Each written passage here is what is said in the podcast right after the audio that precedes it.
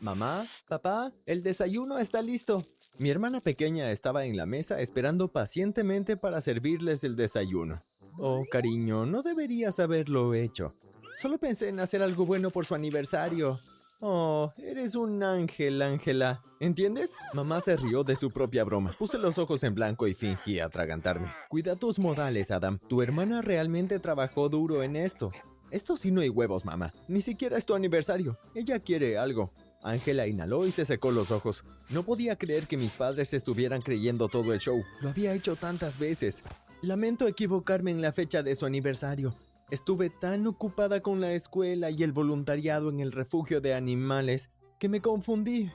Oh, cariño, no hay necesidad de disculparse. Nuestro aniversario no es hasta en otros cuatro meses, pero lo que cuenta es la intención. Ya verán, pensé para mí mismo. Ángela escribió en su teléfono. Luego miró hacia arriba. Había reservado una escapada de fin de semana para los dos. Estoy tratando de cancelar, pero el complejo dice que es demasiado tarde. Esto no es justo. No te enfades, cariño. Nos gustaría poder ir, pero estamos ocupados el fin de semana. ¿Qué tal si te devolvemos el dinero? Y ahí está. Dios, ella era buena. No tienen que hacer eso. Pero nosotros queremos. ¿Cuánto gastaste? Mil dólares. ¿Mil dólares? ¿Viene con hojuelas de oro en tu comida? Quería lo mejor para ellos, no sea sarcástico. Mis padres me dieron una mirada que había visto muchas veces antes. Decepción. Esa mirada siempre estaba dirigida a mí, nunca a Ángela. Cuando ella nació, mis padres pensaron que era un ángel perfecto. Literalmente la llamaron Ángela por eso. Y amigo, sí que estaban equivocados. Antes de continuar, asegúrate de dar me gusta y suscríbete al canal. También presiona la campana de notificación para que nunca te pierdas otros videos geniales como este. Minutos después vi como Ángela se reía de algo que estaba leyendo en su teléfono. ¿No te sientes siquiera un poco culpable? Simplemente les mentiste a mamá y papá. Solo estás celoso de que no lo pensaste primero. Son mil dólares, Ángela. Es mucho dinero. Por favor. Ambos sabemos que papá gasta mucho más que eso en Shelly. Y mamá gastaría eso en un estúpido bolso. Tenía que admitir que tenía razón. Nuestros padres estaban cargados. Ángela era perfecta, una estudiante de excelentes calificaciones, presidente del cuerpo estudiantil y la elección de todos para la reina del baile, voluntaria en el refugio de animales porque los amaba. Al menos eso es lo que decía. Sabía que lo hizo porque su novio Emanuel también se ofreció como voluntario. Su papá era alcalde. ¿Cómo va el refugio? ¿Nuevos amigos peludos? Ni me lo recuerdes. Vi una pulga la última vez que fui. Me reí. Me voy. Es un largo viaje a la universidad. Pórtate bien, Ángela. Adiós, hermano mayor. Unas semanas después, recibí una llamada de papá.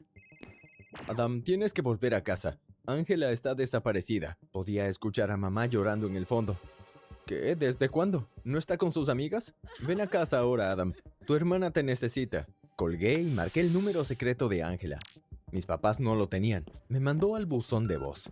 ¿Qué hiciste, Ángela? Si es uno de tus juegos no es divertido. Mamá y papá están preocupados. Llámame. Empaqué mis cosas y subí al coche. No podía esperar a ver qué había hecho esta vez. Estaba oscuro. Había un coche de policía aparcado afuera. Supongo que era más serio de lo que pensaba. Mamá, estoy en casa. ¿Qué pasó? Mamá corrió a mis brazos. Bueno, eso era nuevo. Papá estaba hablando con una señora que no había visto antes. Adam, mi nombre es Detective Suárez. ¿Cuándo fue la última vez que hablaste con tu hermana? Sacó su blog de notas esperando mi respuesta. Mamá todavía no me había dejado ir. Hace dos días me llamó para decirme sobre una cita a la que iba a ir. Nunca mencionó con quién iba a salir, pero encontramos su celular en su habitación y no vimos ninguna llamada entre ustedes. Bien, aquí vamos. Ángela tiene otro teléfono. Mis papás pasaron de estar conmocionados a traicionados y finalmente enojados. ¿Por qué mentiría sobre algo así, Adam? Detective, si mi Ángela tuviera otro teléfono lo sabríamos. Adam solo quiere crear problemas. Increíble. Por el amor de Dios, mamá, ¿cuándo te darás cuenta de que tu perfecta Ángela es el mismísimo diablo? Mamá estalló en lágrimas. Papá pareció horrorizado. Ya había tenido suficiente. Le diré lo que necesita saber, detective, luego me iré de aquí. Le conté lo que Ángela hizo a espaldas de mis padres. Cuando terminé, mamá estaba histérica. Ella me pidió que me fuera de inmediato. La detective Suárez me dio su tarjeta y me dijo que la llamara por si recordaba algo más. Cuando me iba vi que se acercaba un camión. Pertenecía a la estación de televisión local. Apuesto a que a Ángela le encantaría esto. No me sorprendería que estuviera escondida detrás de unos arbustos viendo a mis padres explotar. Adam, soy Emanuel, el novio de Ángela. Ahora entiendo todo. Emanuel se veía como si acabara de salir de una portada de revista. Ah, oye, ¿sabes dónde está? Mis papás se están volviendo locos. No, por eso papá y yo estamos aquí señaló el camión de noticias. El alcalde se dirigía a un par de periodistas. ¿De verdad crees que está perdida? ¿No es solo uno de sus juegos mentales? ¿De qué estás hablando? ¿Qué juegos mentales? Genial. Emanuel era tan ingenuo como mis padres. Olvida lo que dije. Esperemos que la encuentren a salvo. Me voy. Adam, espera. Hay algo que creo que deberías decirle a la policía. Ángela tiene un acosador. Este chico, José Pacheco. Creo que fueron juntos a la escuela. Invitó a Ángela a salir un par de veces, pero ella no estaba interesada. Eso no lo convierte en un acosador. Recuerdo a José. No lo había visto en más de un año. Hace unas semanas empezó a aparecer en el refugio. Preguntaba por Ángela. Le dije que se mantuviera alejado de ella. ¿Crees que podría haberle hecho algo? ¿Algo como qué? Quién sabe, tal vez se cansó de que Ángela lo rechazara y tomó cartas en el asunto, él solo. Me dolía la cabeza. Necesitaba salir de ahí. Conduciendo a la universidad, pensé en mi conversación con Emanuel. ¿Por qué José estaría acechando a Ángela? Solía venir a nuestra casa todo el tiempo y nunca mostró ningún interés en Ángela. Tenía que hablar con él. Di un giro en U y conduje de regreso a la ciudad. José vivía en un apartamento cerca del taller en el que trabajaba como mecánico. Cuando llegué, lo primero que noté fue el auto de Ángela. Estaba cerrado, pero pude ver un teléfono en el asiento del conductor.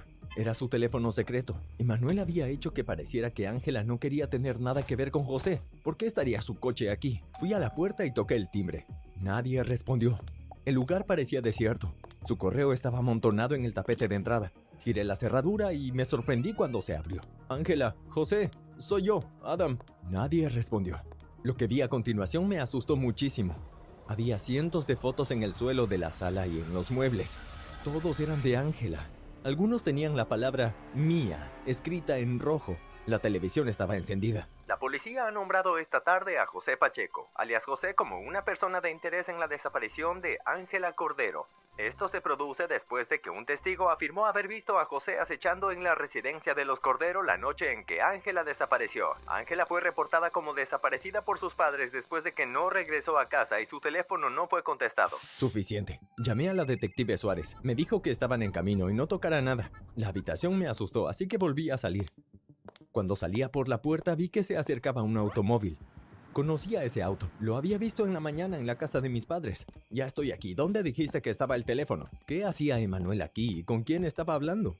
Vi cómo abría el auto de Ángela y sacaba su teléfono. Luego regresó a su coche. No me vio. Tampoco reconoció mi coche. No podía dejar que Emanuel se fuera.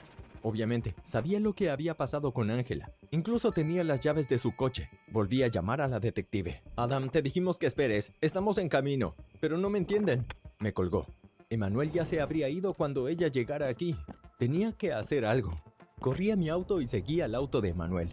Probé llamar de nuevo al teléfono de la detective, pero no contestó. Después de como media hora, Emanuel se salió de la carretera y entró en un camino de tierra. Yo conocía ese camino. Conducía a una cabaña con vista a un pequeño lago. Pertenecía al alcalde, el papá de Emanuel.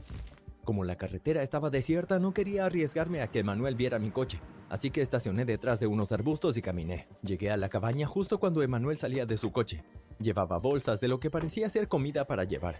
¿Qué estaba tramando? En ese momento se abrió la puerta de la cabaña y no creerías quién salió. Era Ángela. Corrió y abrazó a Emanuel antes de besarlo. Lo sabía, ella no estaba en peligro. Este era solo uno de sus juegos. Ángela, ¿cómo pudiste hacerle esto a mamá y papá? Se están volviendo locos.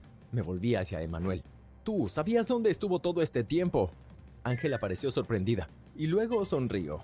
Una vez vi a un gato sonreír así. Siempre fuiste un entrometido. ¿No dijiste que había regresado a la universidad? Lo condujiste directamente hacia nosotros. Ahora ella hablaba con Emanuel. Voy a llamar a mamá. Cuando iba a sacar mi teléfono, Emanuel me agarró por detrás. ¿Qué crees que estás haciendo? Lo siento, Adam. Deberías haber seguido conduciendo. Algo golpeó mi cuello.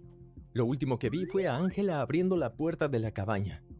Tenía un horrible dolor de cabeza. Abrí los ojos y traté de concentrarme en dónde estaba. Estaba a punto de hablar cuando recordé lo que había sucedido.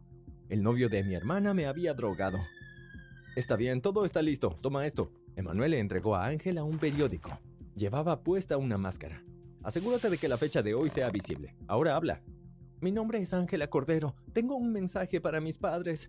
Mamá, papá, lo siento mucho. Me secuestraron. Están pidiendo 5 millones de dólares en efectivo. O me matarán. Déjenlo en la fuente del parque. Tienen hasta mañana al mediodía. Emanuel apagó la cámara que estaba frente a Ángela y comenzó a aplaudir lentamente. ¿Qué tal estuve? Estuviste perfecta, amor. El cuchillo fue un poco exagerado. Tenía que hacer que pareciera creíble, como tus fotos y tu auto en el apartamento de José. ¿Te asusté, amor? No te tengo miedo. ¿Ahora qué? Ahora le envías el video a mamá y papá, luego vas a llorar con tu papá. Estoy segura de que él ayudará a mamá y papá a conseguir el dinero. Eres maléfica. Que nunca se te olvide. Sentía como me empezaban a dar náuseas. Todo era por dinero. Acordamos deshacernos de José, pero ¿qué pasa con Adam? Ángela guardó silencio. ¿De verdad consideraba matarme? Déjame pensarlo. Ve a buscar nuestro dinero. Y ten cuidado allá afuera. Sabes que si mueres diré que estabas trabajando con José.